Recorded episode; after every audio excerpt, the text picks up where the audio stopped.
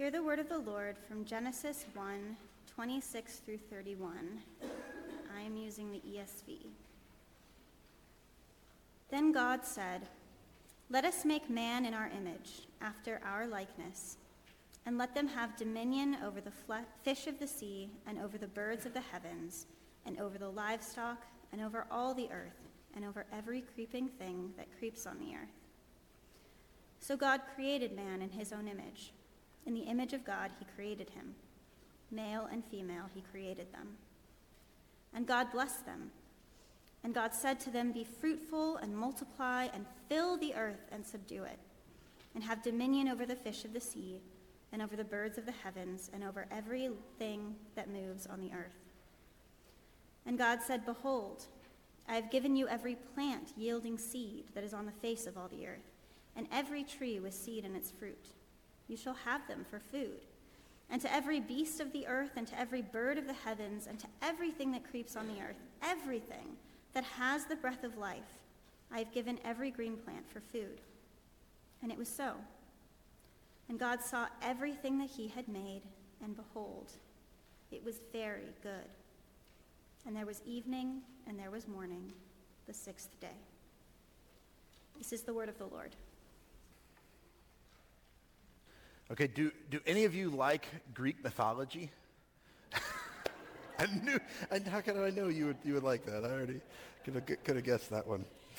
I, I always struggle to, I don't know if you guys remember learning those stories, you know, in, in school and stuff, but I always struggle to keep them all straight because like they're so filled with twists and turns and I'm like, wait, who married somebody's mom? I can't remember who's, uh, it's all, you know, it's just days of our lives, but, you know, 3,000 years ago. So, um, but uh, one, one of the stories that I like a lot is, is the story of the guy who, who tricked Zeus and tricked Hades, and, and he, he escaped um, death twice through his cunning and mischief.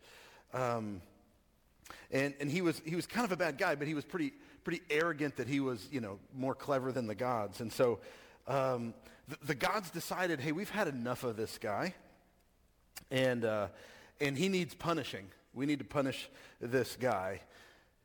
Do you guys know his punishment? We'll see. There's a picture. Yeah, this is the punishment the gods gave him for thinking he was so smart. He was taken to the underworld or uh, Tartarus or whatever they call it, and he was put at the bottom of the hill. And, and basically they said, hey, you can leave if you can push this stone up to the top and over the edge of, of this, you know, kind of cliff up at the top of the hill. And uh, however, unknowing to him, there was a catch. See, Hades had cursed the rock and said, hey, whenever the rock gets to the top, you're going to lose your balance, you're going to topple, and it's going to come rolling all the way back. So, so uh, this guy, um, he, he would get so close and he would think he had had it accomplished and then it would just come back down. But he had to keep doing it over and over and over again. Does anybody know his name? Sisyphus. Good. You guys do know some of this stuff. Yeah, Sisyphus. Uh, so, you know, for, for years now, for thousands of years, the tale of Sisyphus kind of has symbolized the, the, the struggle of, with meaninglessness, with you know, tasks that don't have a purpose, right? I'm, I'm living this life of Sisyphus. Um, uh, there's a philosopher named Albert Camus, and he wrote, The gods thought with some reason that there is no more dreadful punishment than futile and hopeless labor. Think about that for a second. The gods thought that there is no more dreadful punishment than futile and hopeless labor. And if you hear that, you think, yeah, I, I can see how that feels like it's true. So maybe you have felt this way, and in fact, I have no doubt that you have felt this way at different times in your life. If you're like me, it maybe looks more like this next one. And if you can, if you can read that, it says Sisyphus putting away his kids' Legos at the end of the day, right? So he's putting them in the box as the kids, you know, they say something about cleaning with kids in the house is like shoveling snow in a blizzard, right? It's, it feels endless and pointless. Is there any reason for this task, or am I just cursed to, you know, meaninglessness for the rest of my life. That, it can feel that way, can it? Um, so, so many famous thinkers and philosophers have talked about Sisyphus and the human condition. And, and you know, are we all cursed with the same fate as Sisyphus, to- toiling in life without any real meaning or purpose? Uh, one philosopher above all others thought so. Uh, his name was Friedrich Nietzsche. Now, I grew up in Texas, so to me he was Friedrich Nietzsche uh, until I was, you know, corrected about German pronunciation. Um, anyway, it's fine. But there's a picture of him. He's a charming fellow if you don't know that much about him. Um, he was, he's a German philosopher. He once called himself the Antichrist. Uh, he's the one you may be familiar with, uh, his, one of his most famous sayings, right? God is dead. Right? God is dead. He's the guy that said that. Uh, God is dead and we have killed him. That was, that was his quote. Um, he is also given credit uh, for developing what we call uh, existential nihilism. Nihilism. Uh, here is another quote of his. There are no eternal facts as there are no absolute truths. There are no eternal facts as there are no absolute truths. So, I want you to, if, if you carry that forward, okay, if nothing is absolutely true, if nothing is eternally true, eternally factual, then eventually you get to this place where you have to say, there is no higher being, there's no God, there's no morality, there's no life after death. Therefore, you can get to this place where you say, there is nothing then of ultimate purpose. Nothing matters. And, and this, this is what people who, who believe in nihilism would say is nothing matters, really. There's no point to anything. Uh, life has no meaning. Life has no meaning. Uh, so, so, let me just, just say that uh, Nietzsche has a lot to teach us about the consequences of a world without God. And I would say, if there is no God, he's right. Okay?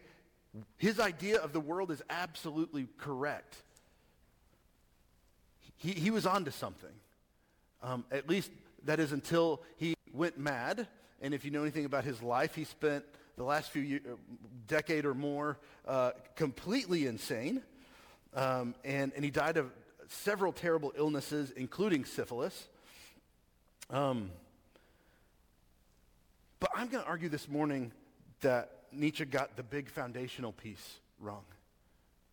Right? If, if, he, if he got it right about no God, then the whole philosophy that he has about life is correct. But I don't think so because I think he missed the point. I think he missed the foundational piece that there is a God. And so, because of passages like Ephesians 2, which we're going to explore more this morning, we can live a life of hope and purpose. So, let's pray together uh, as we begin our time. Father, would you show us the truth today? Would you show us through your word? Beauty of your gospel, the beauty of life because of what you have done for us. And for those of us who feel like Sisyphus in here this morning, how would you illuminate truth that we would see that there's so much more? Help us, Father, in Jesus' name. Amen. Okay, so, so turn to Ephesians chapter 2. We're going to look at the last uh, last part of five and work our way into six. So he, he says, God made us alive together with Christ. By grace you have been saved. Verse 6. And raised us up with him and seated us with him in the heavenly places in Christ Jesus, that in the coming ages he might show the immeasurable riches of his grace and kindness toward us in Christ Jesus. For by grace you have been saved through faith. And this is not your own doing. It is the gift of God, not a result of works, so that no one may boast. For we are his workmanship, created in Christ Jesus for good works, which God prepared beforehand that we should walk in them. Uh, the question was asked just a few minutes ago, are we done? Um, I love that the truth comes out, right? So, something that a lot of you have thought, don't lie, at times in the middle of a sermon, are we done? and this morning I have to maybe apologize for in advance because we, we are looking at four or five of the most amazing verses. I mean, we've talked about Ephesians chapter 2 is the masterpiece. This piece is the smile, not smile of Mona Lisa. It is the thing. If there was one part that you would have to cling to, it's, it's what we're looking at this morning. And so uh, uh, there, it's just, there's too much here. There's too much. But yet, I'm still going to give it a shot. And so uh, I'm going to, maybe I'll try to give you a heads up. This is a little bit of a, a shotgun approach. Uh, instead of like you're getting one thing, you're getting bunches of things because there's so much here uh, for us. And so we'll, we'll kind of work it all together. I think it'll make sense at the end, I hope. Um, and, and, I hope you've been with us uh, the, uh, the last two weeks, but, but just a quick reminder of, of where we have been in this incredible passage of, of chapter 2 of Ephesians. So we have learned the bad news that we, like all of humanity, were dead in our sins. We were dead in our sins. We were enemies of God, in fact and we were unable to do anything good. We were unable to save ourselves because we were dead, right? Dead people can't save themselves. And then we get this amazing thing where he says, but God, but God, because of his great love, because of his mercy and kindness, he first, first he made us alive with Christ. And we saw that one two weeks ago. He made us alive with Christ. And, and what that meant was that we could be saved. We were spiritually dead, and through Christ's resurrection, we are spiritually brought back from the dead. And we, we, we, called this change uh, at that point. We, we said that you know, God can bring us back from the dead, and he can bring about any change in our lives in Christ. And so we've been given that because of the resurrection. We always have that with us. Today, God can bring about any change. He can bring the dead to life. He can, he's brought us alive. He can do anything. Change. And, and last week we learned that not only are we brought back from the dead, but that we are already spiritually raised up. Spiritually raised up, meaning in God's eyes, we are already in his presence in a spiritual way. And so we aren't waiting for the reality of, of eternity. It's already happened in us because of the resurrection of Christ. And so we called this the resurrected life, uh, or as, as P- we saw from 1 Peter, uh, the living hope, right? You and I are in a living hope. It's not just hope someday way down there, you know, in the sweet by and by. It's today. We are in the living hope. Nothing can be against us in the spiritual realm because God is for us. And nothing can separate us from eternal life. And so we said, this is this is living hope. This is hope in any circumstance that you deal with in your daily life. We are with Christ. We are in his presence. We've been raised up now. It's already happened. And so I'm starting to feel a little bit like an infomercial because with our passage today, I've just got to say, but wait, there's more. Right? We're not done. There's more for the next, you know, 20 minutes. Um, because as, as, as, Paul has been focusing on what the resurrection means for us, you know, today and, and every day, he's going to introduce another new word. Paul has been creating verbs out of nowhere um, in this passage, and, and, we get a third one for this morning. Uh, verse 6, as we read, says this, and raised us up with him, which we saw last week, and then the new verb, and seated us with him in the heavenly places in Christ Jesus seated us with him in the heavenly places. So let me just tell you what I think this means, what, what most scholars think this means. Uh, the first thing we need to know is, is this word exaltation.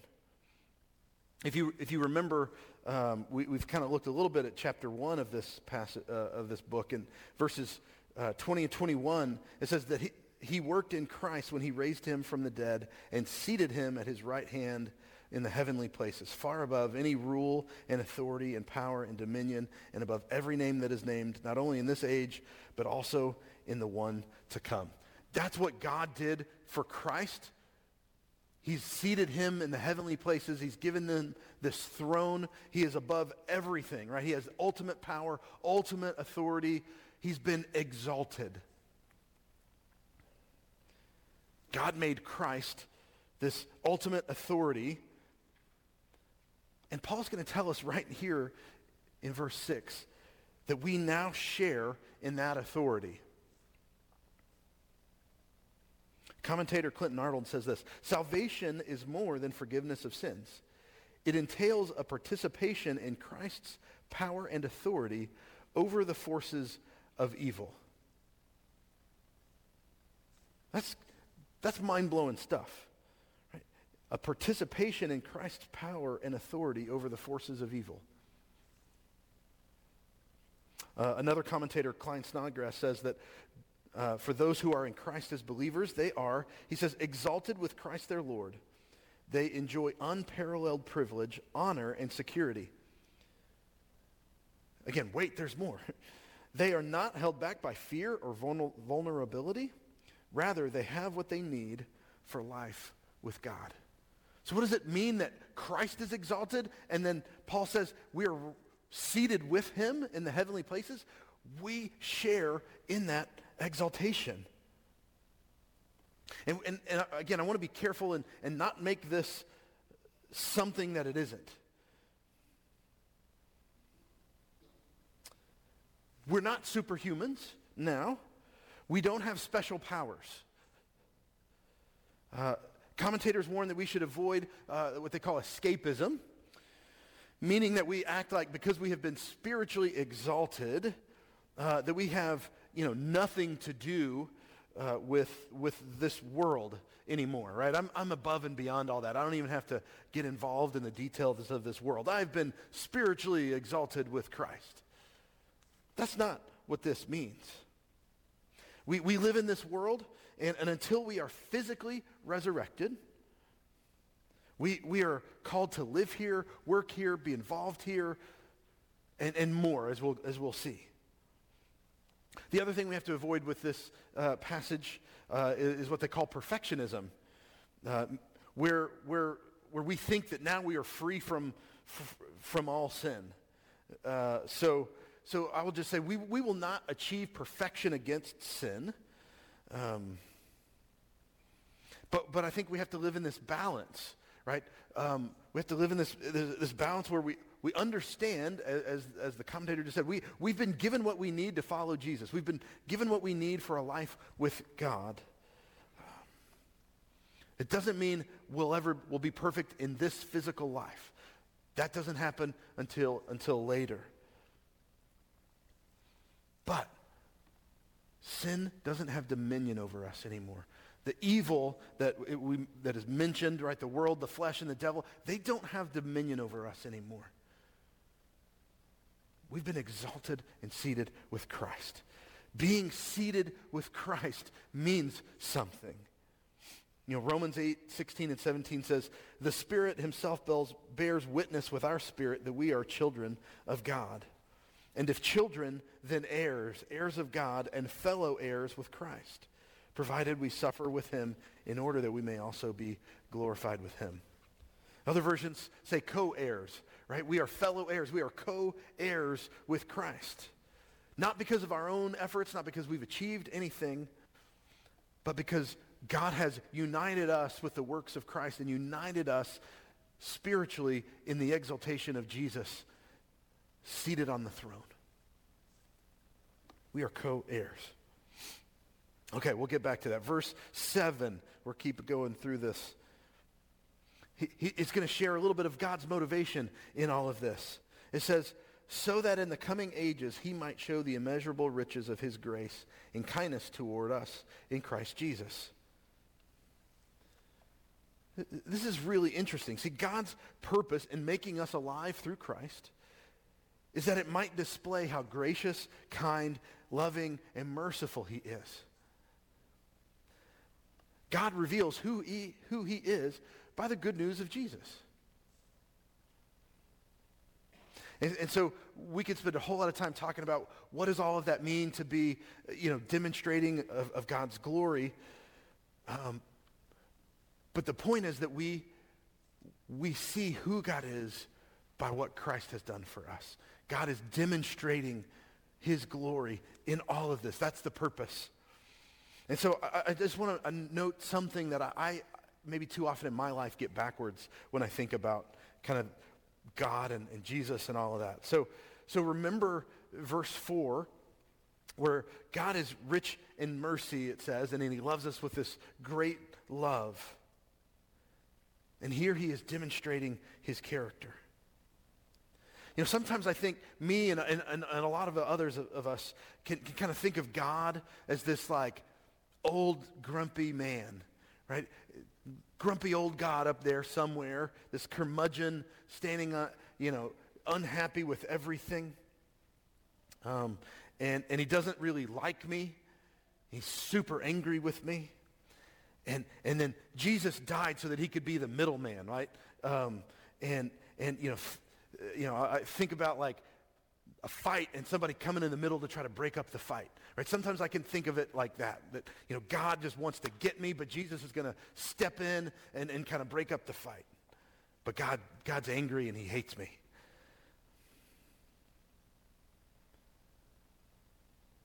That's not what we get in Ephesians chapter 2. We have to see that really clearly. God is the lover of the story. He is the pursuer of the story. He loves us. And that's the reason why he does all of this, because of his great love and to show who he is. He sent Jesus because of his love. Right? Jesus didn't come going, well, gosh, maybe I can do something about it and break it up so you don't, you don't smite everybody, God. That's not what happened. God loved and God sent Jesus. Because of the love he already had for you and me. Even when we were enemies, even when we were in sin and dead, he still loved us, and he sent Jesus. And he loved us from before the world. He will love us for eternity. That's his character, and that's why he does what he does, so that he can show that off to the world. Everyone can see who he is. And so God's love is on display here, and he gets all the credit. He gets all the glory in this passage. Everything happens because of the love and mercy and kindness of God. Okay, so now we get to verse 8, right? We just keep going with good stuff. Just incredible. So he tells us the motivation of God, and then he says, and check this out, right? Just a reminder in case you're tempted to think the wrong way, for by grace you have been saved through faith. And this is not your own doing. It is the gift of God, this loving, kind God. That's the one behind all of this. That's why he does all of this. And so all the credit, all the glory deserve, he deserves it. It's, it's in his lap. Just the reminder of verse 9, not a result of works, so that no one may boast. So we've talked about this before, but it is just worth mentioning again as we go on. You were dead and you were empty-handed in this relationship. You brought nothing to the table. Nothing.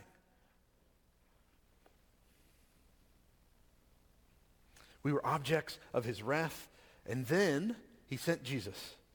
So God gets all the glory and the credit for the gospel. And God's going to let us then even we're going on and on and on. More of what he has in store for all of this in this incredible plan of redemption. You see, we, we, we, uh, we were saved from something, right? We were saved from something, hell and wrath, but we were also saved for something, and that's what's getting ready to come here.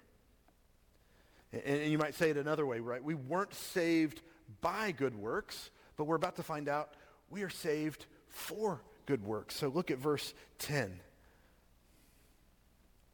For we are his workmanship, created in Christ Jesus for good works, which God prepared beforehand that we should walk in them.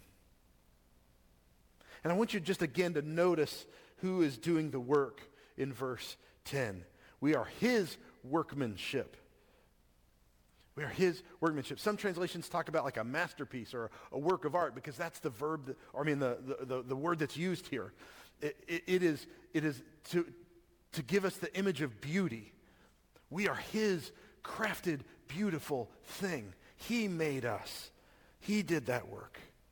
Created in Christ Jesus. God crafted us on purpose. You were made on purpose with purpose. You are not a mistake. You are not an accident. And, and we need to hear that sometimes. You are crafted as a masterpiece by God. He made you on purpose, by design, the way that you are.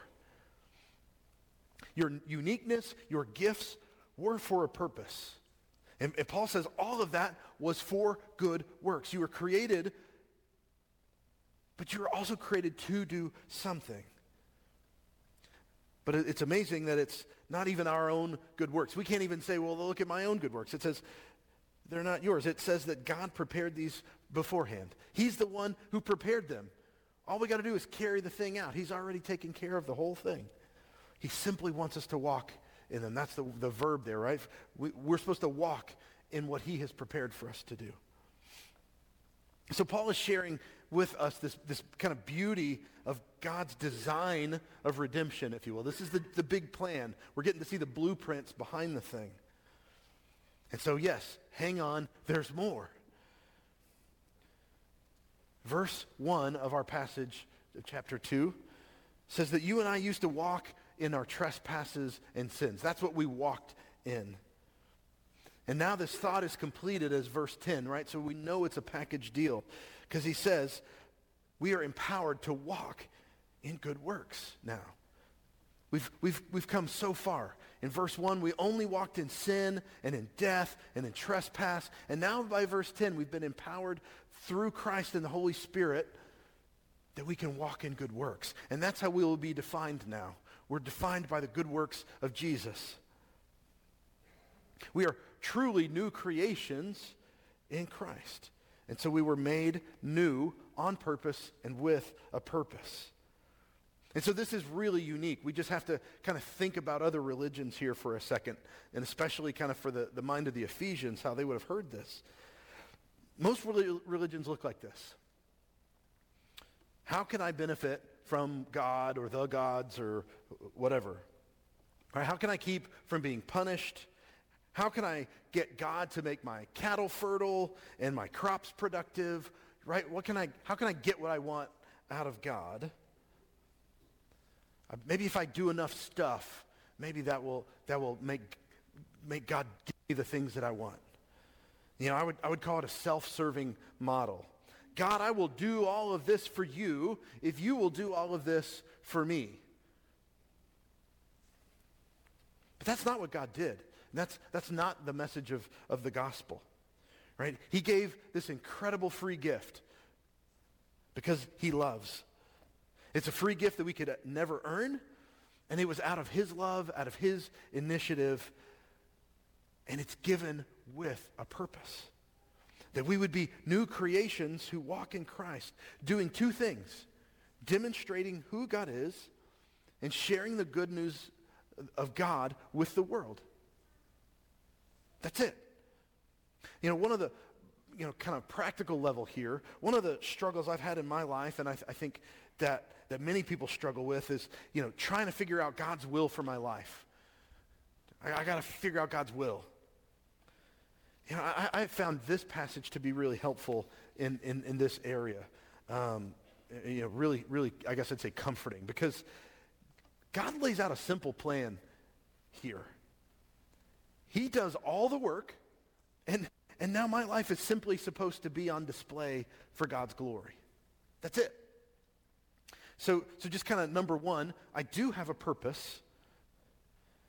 So I'll, i would just say, if you're living and breathing today, guess what? You have a purpose.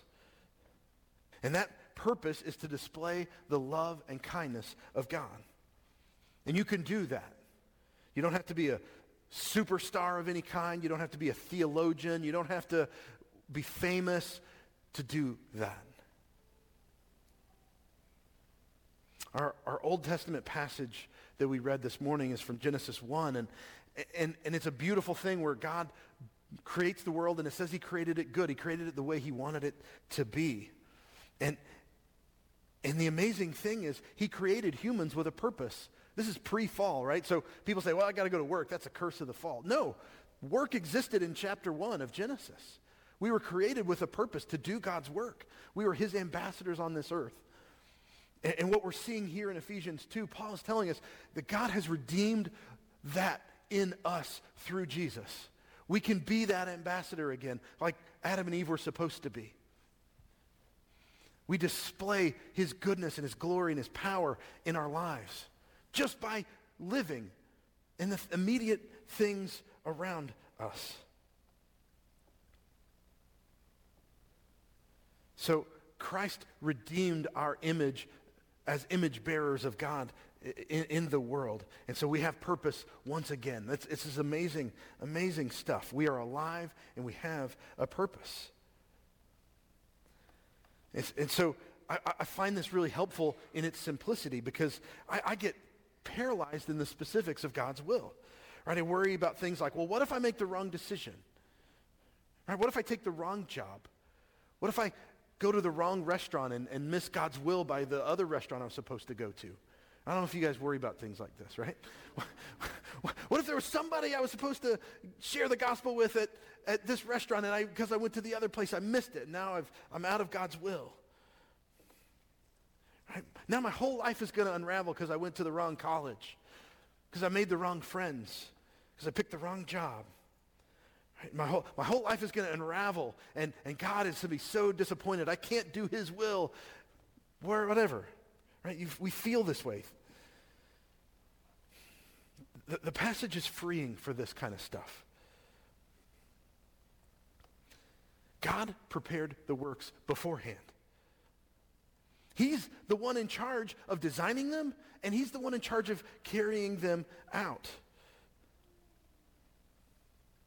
They're not my good works, they're his. I, I, just need to walk in them, in the good works, displaying who he is. And I can do those simple things. I can share the love of God. I can share who he is. So I don't have to try to solve some mystery. I don't have to try to solve some maze or puzzle of God's will. I can, I can embrace the day in front of me. I, I can let him lead me where he wants me to go. He has the responsibility of taking care of all those details. And so I just do the best that I can and try to follow. And I don't have the pressure of thinking, I made the wrong turn. I made the wrong move in God's will. You see, there was, there was no burning bush for me to move to Illinois. I wish there had been. You know, we were praying for it. It didn't show up. There wasn't a burning bush. We were hoping we make the right decision. I did the best that I could to discern things. I prayed that God would take care of the details. I know other people on the other end were doing the same thing. And so I can rest in that. I can rest that I'm doing the simple things of displaying who God is, showing his love to people. And, and maybe I was supposed to go to some really cool church in Hawaii and I would be a surfer and I missed it. That's okay. I can still display God's love right here and still be doing Ephesians 2.10. And I'm not disappointing God in that. That's amazing. It's so freeing. So if, if God wants me to do something, he'll prepare the way. If God wants me to write an all-time best-selling book, maybe that'll happen someday. I don't know. May, I, I, don't think he gave any spe- specifics in this passage either. Like, Nick, you've got to, you know, grow a church to 10,000 or else you're a failure. Or, Nick, you've got to lead thousands of people to Christ. Or, uh, no, he didn't say that. He didn't say that for you or me at all. It's so simple.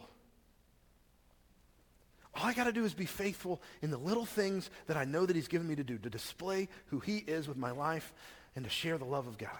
And if I can do that, he can take care of the good works that he's prepared beforehand. And maybe I'll be famous someday. I don't know. Hope not. I don't want, I don't want that kind of pressure, right? I just do what's in front of me. I love my family. I love my friends. My coworkers, my neighbors, and you and I have been given that task. We can do that. That's following God's will. There's no mystery or maze to unravel in any of this. Just love people around you. So at the end of the day, I, can I say, and I shared the love of God. I walked in a way with the help of the Holy Spirit that maybe others saw something about the beauty of God in what I did today. That's all I can do. And I can rest well at the end of the day with that.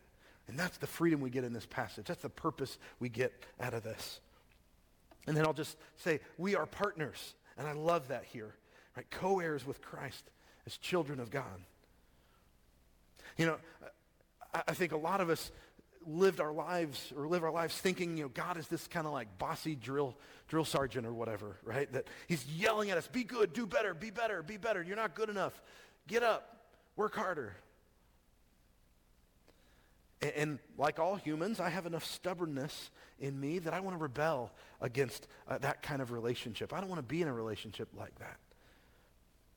But that's not what we have in Ephesians chapter 2. You and I in Christ have been seated in the heavenly realms. And we've, we have authority with Christ. We are on God's team as much as that's possible. We are on God's team. And that means we already have a loving Father who gives us the good we need, and he gives us the privilege of sharing in his work. We're partners, right?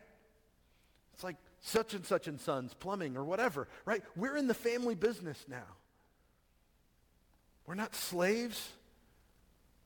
We're not grunts. We're part of the family. We are co-heirs in the family business of the kingdom.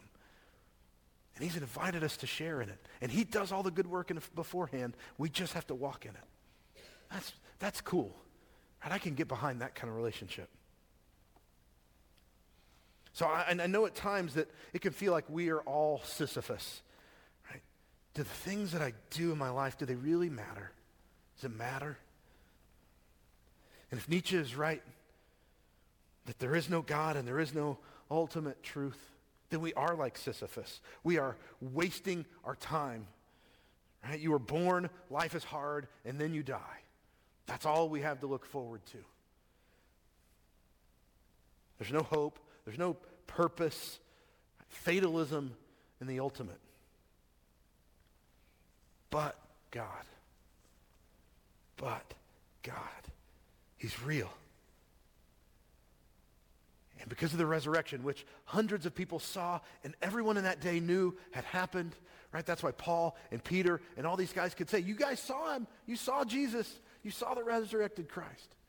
This is real stuff. It's not myth. It happened. And because of that, because this real resurrection of Jesus happened, we can have life.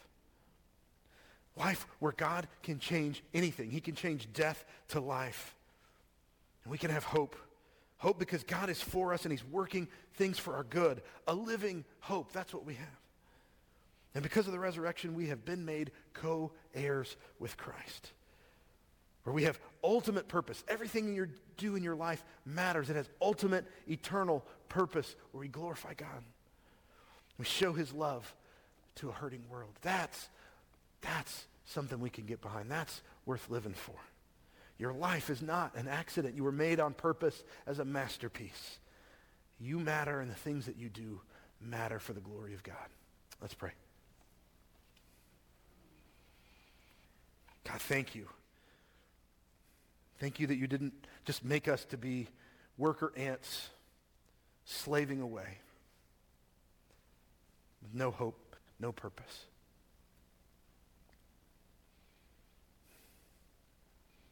You've given us authority. You've made us a new creation, and it's a masterpiece that's not an accident. What the world sees as disabilities or flaws or bad habits and traits or imperfections, they're all something that can be used to share who you are, to brag about your love and grace and mercy and kindness. So, God, would you fill us with purpose every day? We may be doing what seem like ordinary things, but there is no such thing in your kingdom. They all have eternal purpose. They all matter. God, would you give us strength for today? In Jesus' name, amen.